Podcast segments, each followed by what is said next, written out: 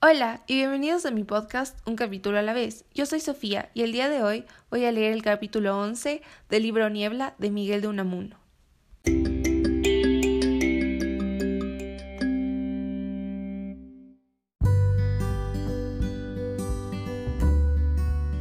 Cuando llamó aquel otro día a Augusto a casa de don Fermín y doña Ermelinda, la criada le pasó a la salita diciéndole, ahorita aviso. Quedóse un momento solo y como si estuviese en el vacío. Sentía una profunda opresión en el pecho. Señale una angustiosa sensación de solemnidad. Sentóse para levantar al punto y se entretuvo en mirar los cuadros que colgaban de las paredes. Un retrato de Eugenia entre ellos. Entraronle ganas de echar a correr, de escaparse. De pronto, al oír unos pasos menudos, sintió un puñal de hielo atravesarle el pecho y como una bruma invadirle la cabeza. Abrióse la puerta de la sala y apareció Eugenia. El pobre se apoyó en el respaldo de una butaca. Ella, al verle lívido, palideció un momento y se quedó suspensa en medio de la sala, y luego, acercándose a él, le dijo con voz seca y baja, ¿Qué le pasa a usted, don Augusto? ¿Se pone malo? No, no es nada, qué sé yo. ¿Quiere algo? ¿Necesita algo? un vaso de agua.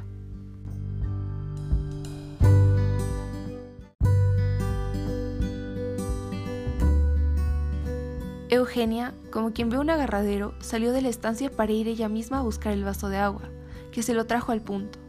El agua tembloteaba en el vaso, pero más tembló en ese momento las manos de Augusto, que se lo bebió de un trago, atropelladamente, vertiéndosele agua por la barba, y sin quitar en tanto sus ojos de los ojos de Eugenia.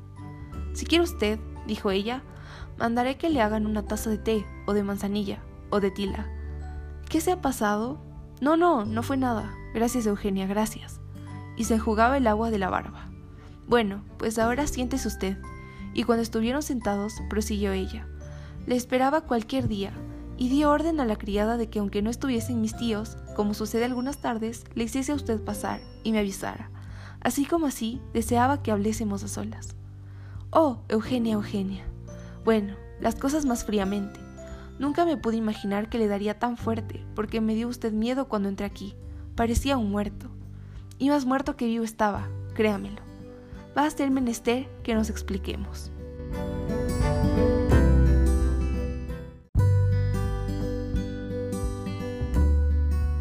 Eugenia, exclamó el pobre, y extendió una mano que recogió al punto.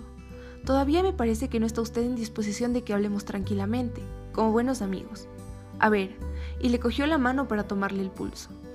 Y este empezó a latir febril en el pobre Augusto. Se puso rojo, ardíale la frente.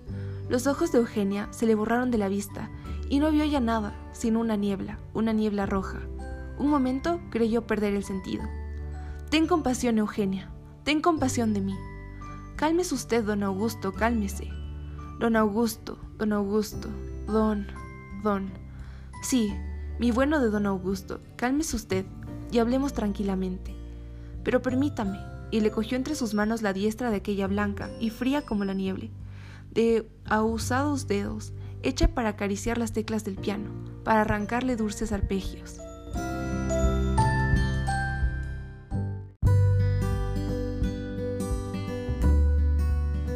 Como usted quiera, don Augusto.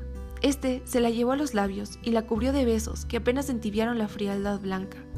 Cuando usted acabe, don Augusto, empezaremos a hablar. Pero mira, Eugenia, ven. No, no, no. Formalidad. Y desprendiendo de su mano de las de él, prosiguió.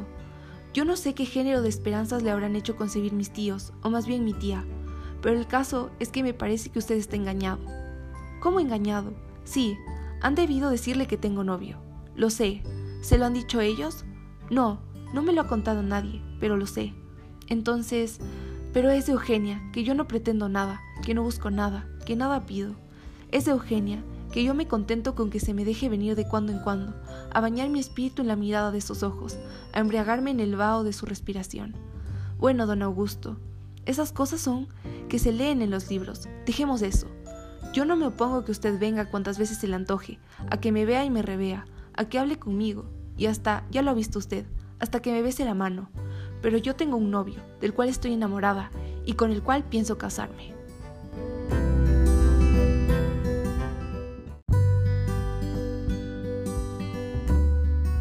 Pero, ¿de veras está usted enamorada de él? Vaya una pregunta. ¿Y en qué conoce usted que de él está enamorada? Pero es que, ¿se ha vuelto usted loco, don Augusto? No, no. Lo digo porque mi mejor amigo me ha dicho que hay muchos que creen estar enamorados sin estarlo. Lo ha dicho por usted, ¿no es eso? Sí, por mí lo ha dicho. Pues, porque en el caso de usted acaso sea verdad eso. Pero, ¿es que cree usted? ¿Es que crees de Eugenia que no estoy de veras enamorado de ti? No hace usted tanto la voz, don Augusto, que puede oírle la criada. Sí, sí, continuó exaltándose. Hay quien me cree incapaz de enamorarme de veras. Dispense un momento, le interrumpió Eugenia, y se salió dejándole solo. Volvió al poco rato y con la mayor tranquilidad le dijo, y bien don Augusto, ¿se ha calmado ya? Eugenia, Eugenia. En ese momento se oyó llamar a la puerta y Eugenia dijo, mis tíos. A los pocos momentos entraban estos en la sala.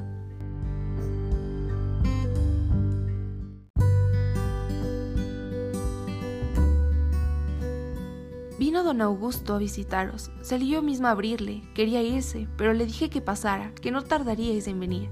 Y aquí está. Vendrán tiempos, exclamó don Fermín, en que se disiparán los convencionalismos sociales todos.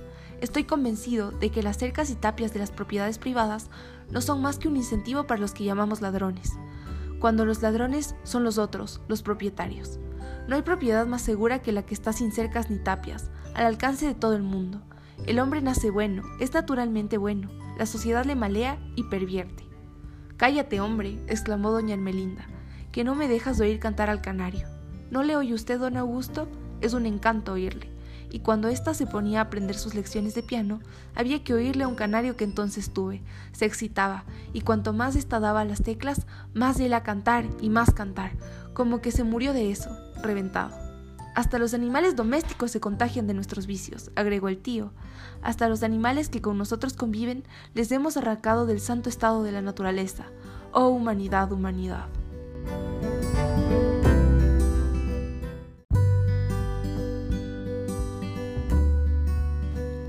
¿Y ha tenido usted que esperar mucho, don Augusto? preguntó la tía. Oh, no, señora, no, nada, nada, un momento, un relámpago. Por lo menos así me lo pareció. Ah, vamos. Sí, tía, por muy poco tiempo, pero lo bastante para que se haya repuesto de una ligera indisposición que trajo de la calle. ¿Cómo? Oh, no fue nada, señora, nada. Ahora yo les dejo. Tengo que hacer, dijo Eugenia, y dando la mano a Augusto, se fue. ¿Y qué? ¿Cómo va eso? Le preguntó a Augusto la tía, así que Eugenia hubo salido. ¿Y qué es eso? La conquista, naturalmente. Mal, muy mal. Me ha dicho que tiene novio y que se ha de casar con él. ¿No te lo decía yo, Hermelinda? ¿No te lo decía? Pues no, no y no, no puede ser. Eso del novio es una locura, don Augusto, una locura. Pero señora, ¿y si está enamorada de él? Eso digo yo, exclamó el tío, eso digo yo.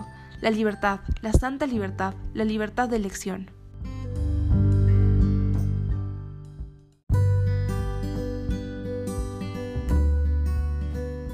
Pues no, no y no. ¿Acaso sabe esa chiquilla lo que se hace? Despreciarle a usted, don Augusto, a usted. Eso no puede ser. Pero señora, reflexione, fíjese. No se puede, no se debe violentar así la voluntad de una joven como Eugenia.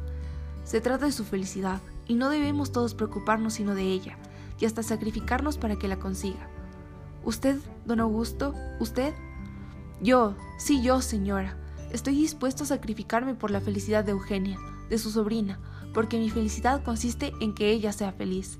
Bravo, exclamó el tío, bravo, bravo. He aquí un héroe, he aquí un anarquista, místico.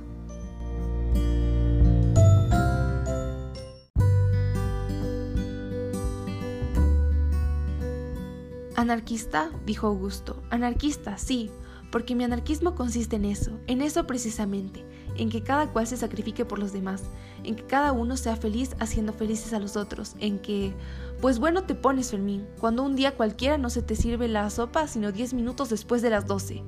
Bueno, es que ya sabes, Melinda, que mi anarquismo es teórico. Me esfuerzo por llegar a la perfección, pero... Y la felicidad también es teórica, exclamó Augusto, compungido y como quien habla consigo mismo. Y luego, he decidido sacrificarme a la felicidad de Eugenia, y he pensado en un acto heroico. ¿Cuál? ¿No me lo dijo usted una vez, señora, que la casa que Eugenia dejó su desgraciado padre?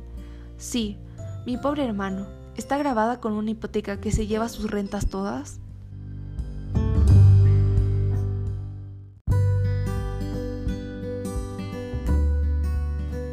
Sí, señor. Pues bien, yo sé lo que he de hacer, y se dirigió a la puerta. Pero, don Augusto, Augusto se siente capaz de las más heroicas determinaciones, de los más grandes sacrificios, y ahora se sabrá si está enamorado nada más de la cabeza o lo está también de corazón, si es que se cree estar enamorado sin estarlo.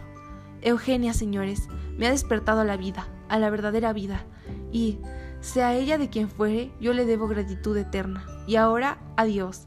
Y se salió solemnemente. Y no bien hubo salido, gritó doña Ermelinda. ¡Chiquilla!